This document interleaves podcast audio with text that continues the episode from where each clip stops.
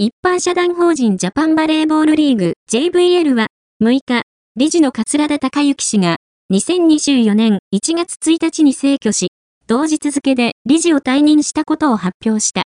桂田理事は1月1日に発生した令和6年能登半島地震により被災した。48歳だった。なお、通夜、告別式については、すでに近親者のみにて取り行った。